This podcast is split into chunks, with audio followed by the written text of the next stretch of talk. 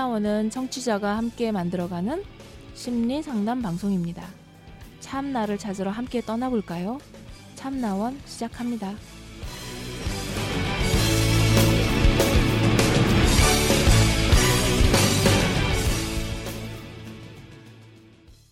네, 안녕하세요. 여러분과 함께하는 참나원 방송입니다. 음, 욕하지 말아주세요. 정말 고민, 고민입니다. 라고 하는 내용으로 이제 보내주셨는데요.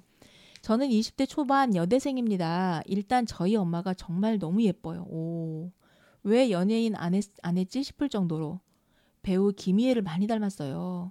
저는 어릴 적부터 엄마와 비교당하고 어리고 젊다는 이유 하나만으로 엄마한테 많이 욕먹고 살았어요. 음...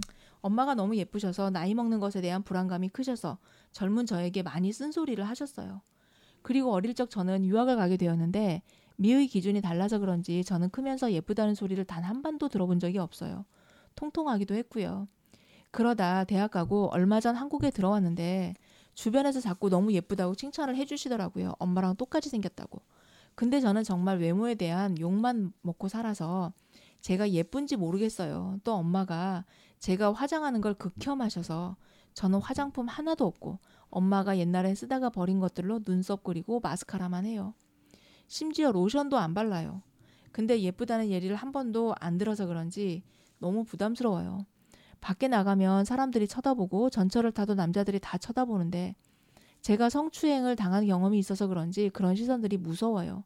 예쁘다고 쑥덕거리는 소리도 들리지만 저는 그래도 제 얼굴이 너무 싫어요. 정말 거울 보기가 싫어요. 내가 그렇게 못생기어서 쳐다보나 싶고 오늘 옷이 이상한가라는 생각밖에 안 들어요.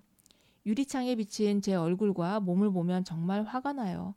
여자인 친구들과 외모 얘기를 하는데 애들이 나는 눈이 너무 작다, 코가 낮다 얘기를 할 때 저도 제 외모에 대한 불만을 얘기했더니 정적이 흘렀어요. 또 밖에 나가면 남자들은 다 쳐다보고 여자들은 제가 엄청 싸가지 없고 새침할 거라고 생각해요. 그래서 남자들은 계속 부담스럽게 쳐다보고 여자들은 정말 못되게 굴어요. 오늘도 엘리베이터 기다리는데 젊은 여자랑 남자랑 둘이 먼저 기다리고 있었어요.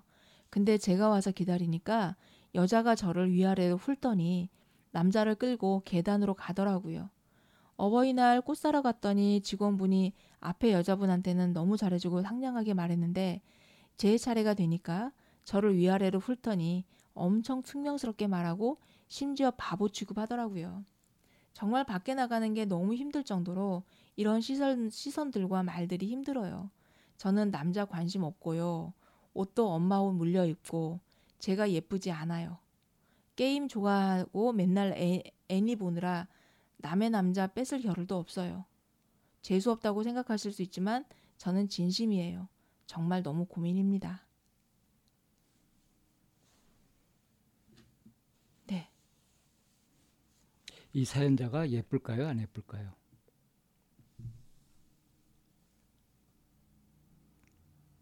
선생님 어떠신데요? 문맥으로 보면 네. 구십구 퍼센트 예쁜 외모일 거예요. 그런데요? 근데 문제는 뭐냐 하면 지금 어리 빠져서 살고 있어요.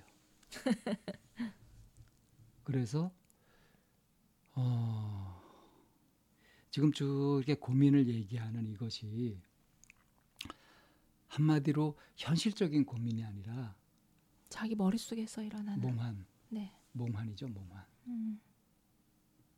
그래서 참 어, 이거 심각하다 싶은 마음이 들어요.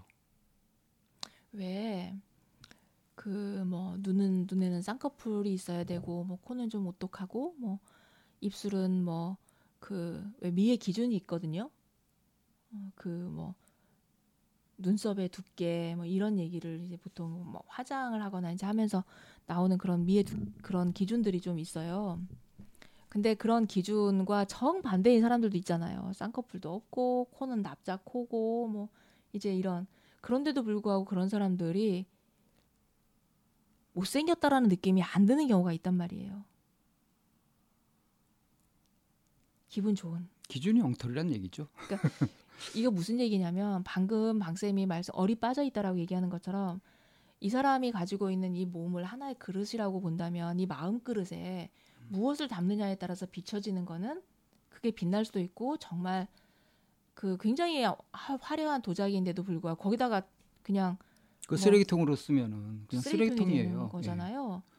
이제 어쩌면 이 친구가 정말 예쁘고 가지고 있는 자질이나 이런 부분이 좋은데 그걸 어떻게 활용하고 해야 될지를 모르고 있는 부분인데 어, 이제 오늘 이제 이 부분에서 얘기를 좀 포커스를 맞추고 싶은 것 중에 하나가 속말.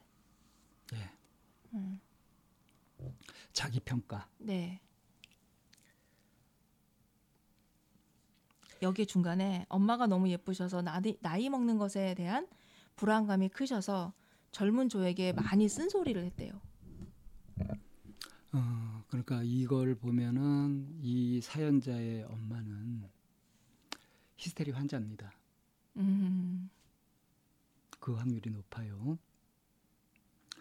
그리고 자기가 예쁘다는 그것에 취해가지고 살고 있는 사람으로 보여요. 음. 시기 많고 질투 많고 전혀 성숙하지 못한 미성숙한 그런 모습으로 공주 캐릭터 있죠? 왜 재수없는 공주 캐릭터. 음. 그래서 이 딸이 지금 어리 빠지게 됐어요. 어, 딸이 지금 이렇게 이런 고민을 하게 되는 것에 지분은 한 칠 할 정도는 이 엄마가 갖고 있죠. 그러니까 이게 우리가 이렇게 자녀를 키우면서 이렇게 보면 음, 그 물론 이제 각각의 독자적인 개체잖아요. 그렇지만 미성년 기간에 이렇게 부모 양육자의 슬하에 활동하는 한 솥밥 먹으면 닮는다고 하는 것처럼 그 어, 어떤 양육자의 밑에서 어떻게 자라느냐에 따라서 굉장히 많은 영향을 받고 그거에 이렇게 좀 지배를 받는 거는 사실인 것 같아요. 그러니까 배워버리죠, 그게. 네네네. 네. 냄새가 배듯이 그렇게 배워버리는 거죠. 때로는 정말 엄마가 너무 예쁘거나 예쁘다는 소리만 듣고 자라면 그게 자식은 이 태어나면서 자식이 그 비교 대상이나 기준이 엄마가 되어버리는 경우가 굉장히 많아요. 그래서 엄마에 비해서 나는 쌍꺼풀도 없고 엄마에 비해서 나는 코가 낮고 이렇게 충분히 예쁜 엄마에게서 이렇게 자랐기 때문에 가지고 있는 자질이 분명히 있을 텐데도 불구하고 미의 기준이 이미 그 엄마처럼 되어버리기 때문에 나는 못생기고 하찮은 이렇게 생각하는 그 딸들이 의외로 많다는 걸 주변에 좀 많이 보거든요. 자녀들이. 음. 제가 특히 네. 되게 심각하다고 이렇게 생각된 부분은요. 저는 남자 관심 없고요. 남의 남자 뺏을 겨를도 없어요. 이렇게 항변하는 거예요. 여자가 예쁘면은 남자를 홀려가지고 남의 남자를 뺐나요? 여자의 그러니까, 미모라는 것은 남자를 유혹하는 데 쓸모가 있는 건가? 그러니까 이 사연자는 우등, 그러니까 열등감과 우월감을 동시에 갖고 있는 건 거예요. 아예 그런 개념이 없는 것 같아요. 그러니까 열등감이든 우월감이든. 본능적. 그러, 그러, 그러, 그러니까 그렇기 때문에 그런 남의 개념을, 남자를. 개념을 안 갖고 있는데 지배당하고 있어요. 네, 그러니까 남의 남자를 뺏을 겨를이 없다라고 하는 건 뭐냐면 뺏으려면 뺏을 수 있어 라고 하는 이런 그렇게 네. 내면 네네네. 읽을 수 있죠. 네네. 근데 그 뺏을 겨를이 없는 게 게임 좋아하고 맨날 애니 보고 있다. 네. 이, 이 부분이 이제 저는 얼빠져서 살고 있다. 그러니까 지금 이십 대 초반인데 그러니까 목적의식이 없이 좀. 그렇죠. 이십 대 초반인데 자기 인생을 어떻게 살아갈지 뭘 준비해가지고 잘 해갈지 이런 것들을 열심히 익혀가고 닦아가고 해야 되는 시절 아니에요. 그죠? 네. 근데 그냥 허망하게 어? 시간 죽이고 있다는 얘기 아닙니까? 그리고 이제 고민도 이런 몽환적인 고민이나 하고 있고 그리고 이제 이게 마지막 말이 또 이제 참 이게 피크인데 하이라이트인데 재수없다고 생각하실 수 있지만 저는 진심이에요. 정말 너무 고민입니다. 이게 약간 어슴프레하게나마 자기가 제정신 못 차리고 있다는 거는 좀 알고 있긴 한 것 같아요. 음. 근데 어떤 방향으로 어떻게 해야 될지 전혀 막막하고 감을 못 잡고 있는 거죠. 네. 자, 이 친구가 상담하러 왔다. 어떻게 안내하고 음, 어를 찾을 수 있도록, 제정신을 차릴 수 있도록 그렇게 해줄 수 있을까요? 너 예쁘냐 안 예쁘냐. 그럼 네가 예쁘다고 생각하는 건 뭐냐? 세상에 엄마만 예쁘고 다른 사람들은 안 예쁘냐? 예쁜 것도 이렇게 개성미가 또 있는데, 응? 그런 것도 있고 아직은 이제 부모수라 해서 좀 독립을 못하고 있는 상황이니까 네가 살아오는 동안 너에게 가장 크게 영향을 끼친 사람이 누구인지, 누구의 영향을 가장 스스로 많이 받고 있다고 생각하는지, 그러니까 어떤 에. 주제로 접근하든지 간에 음. 이렇게 해서 자기 자신이 어떤 욕구를 갖고 있고 어떤 식으로 세상을 보고 있는지 이렇게 자각할 수 있도록 네, 에. 그렇게 해주는 것이 어를 되찾아주는 거죠. 그렇죠. 음. 그런데 이거는 이제 비단 외모뿐만이, 외모에 대한 얘기로 이제 좀 많이 나오기는 했잖아요. 네. 그런데 때때로는 생각조차도, 생각이라는 영역도 보면 사람, 우리가 이렇게 상담을 하다 보면 그런 생각이라고 하는 부분조차도 어, 이런 거에서 벗어나지 않는 경우가 있어요. 무슨 얘기냐면 그 주 양육자로부터 주 양육자가 가지고 있는 가치관이나 신념이 가장 최고고 그렇게 하는 것만이 옳다라고 생각해서 그걸 고스란히 그렇게 받고 그게 자기 삶인 것처럼 살아가는, 그 틀이 탁 네. 박혀버려가지고 자동 실행돼 버리는 음. 거죠. 네네. 이거 깨줘야 되는 거죠. 네네. 네. 그래서 이걸 깨는 게 이제 만만치 않은 거죠. 네네. 그래서 자기 안에 들어있는 그 속말이라고 하는 것이 과연 음. 어디에서 어떻게 형성되어져 왔는지, 그 속말 얘기를 이제 네. 해봐야 되겠다고 네네. 말씀하신 거죠. 네네. 이 부분에 대한 것들을 좀 먼저 좀 그 직면해야 되는 부분인 것 같아요. 그러니까 이제 속말이라고 하는 것이 원래부터 자기 속말이 아니고요. 이제 어릴 때부터 자꾸 들어왔던 말들, 네. 자라는 과정에서 자꾸 들어왔던 말들, 뭐 아, 이게 똑똑하다, 똘망똘망하다, 뭐 이런 소리를 자꾸 듣게 되면은 자기가 정말 똑똑하고 똘망똘망한 줄 안단 말이에요. 네. 그래서 똑똑하고 똘망똘망한 것에 맞는 행동을 자꾸 하려고 돼서 그렇게 되기도 해요. 그러니까 바깥에서 자꾸 들었던 소리가 자기 안에, 이걸 내사된다고 하죠. 그대로 네. 이렇게 틀에 딱 박혀버리면서 그것에 맞는 그, 기, 그 기대치에 맞는 행동들을 해가면서 진짜 그렇게 되어버리는 거.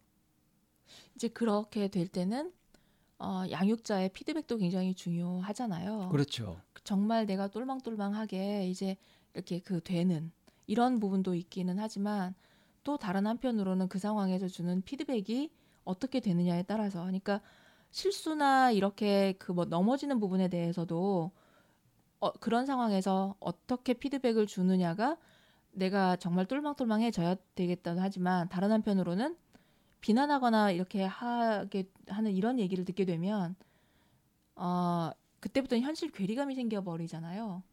그러니까 이제 음, 양육자가 했던 그런 말들이 이제 어릴 때 어떻게 해석될지 몰라요, 사실은. 네. 근데 이제 막 부정적이고 공격하고 하는 그런 이야기들을 자꾸 듣게 되면은 이제 그게 참 듣기 싫고 막 겁나기도 하고 그러잖아요. 네.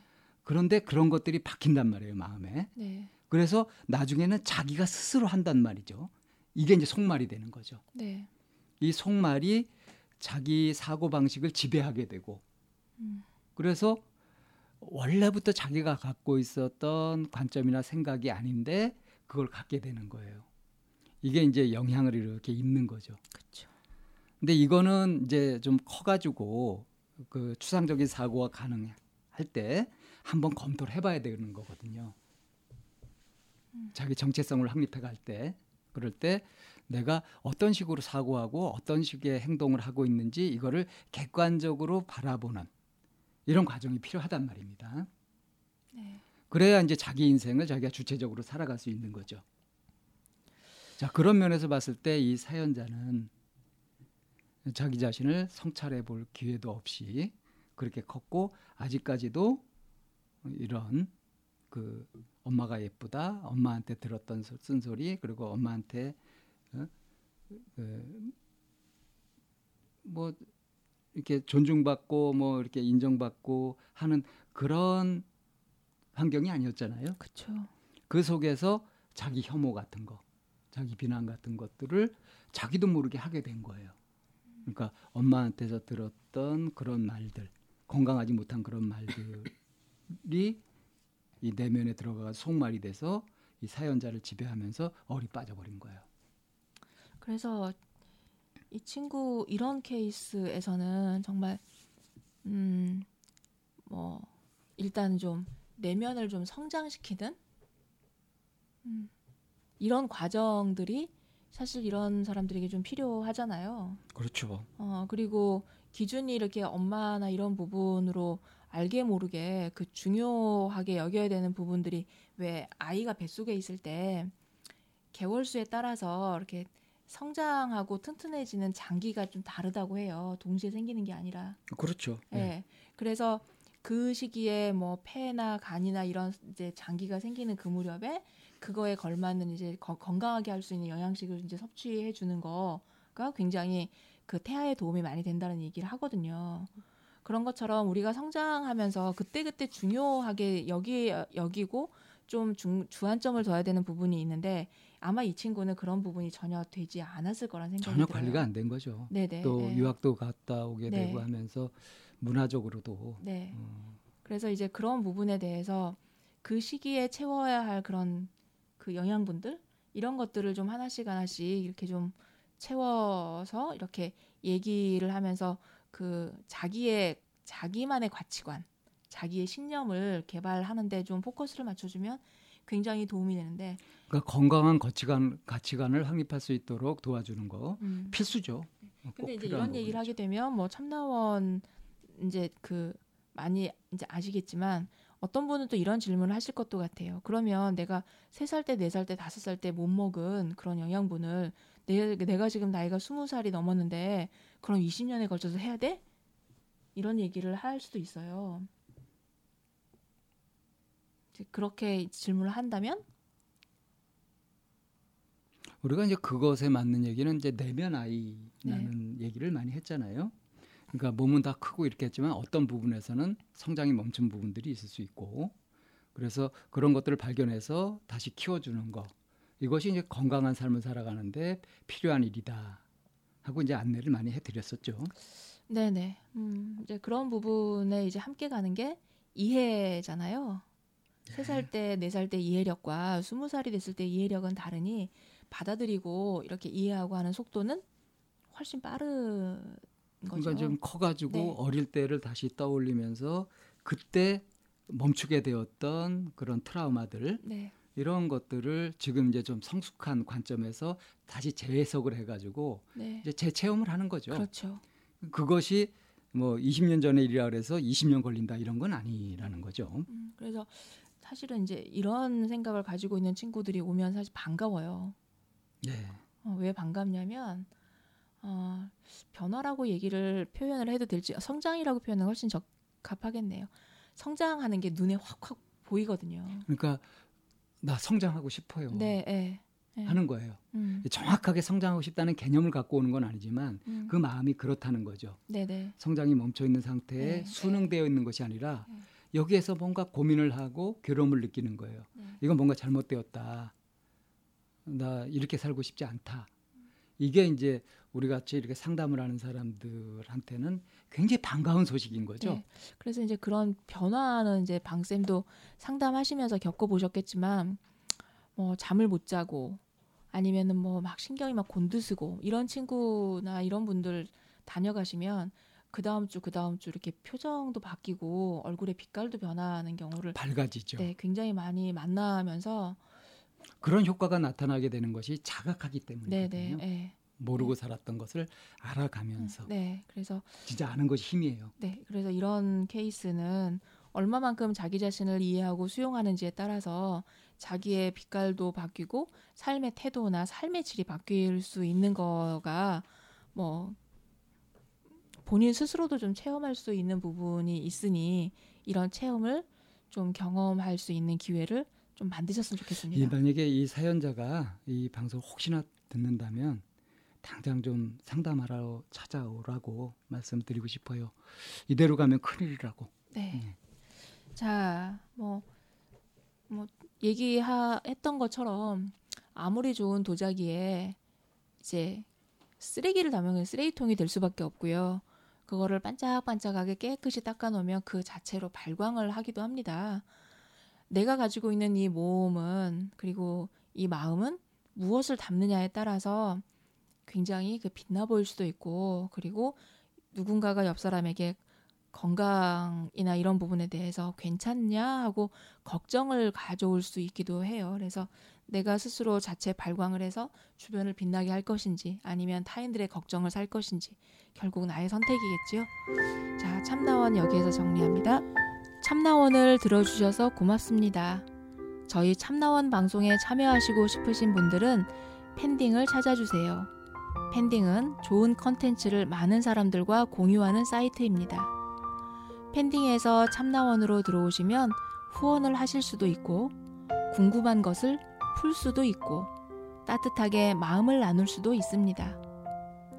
방송 상담을 원하시는 분은 chamna-one 골뱅이 다음 점 넷으로 사연을 보내시거나 공이 칠육삼 삼사칠팔로 전화 주셔도 됩니다. 참나원의 문은 항상 열려 있습니다.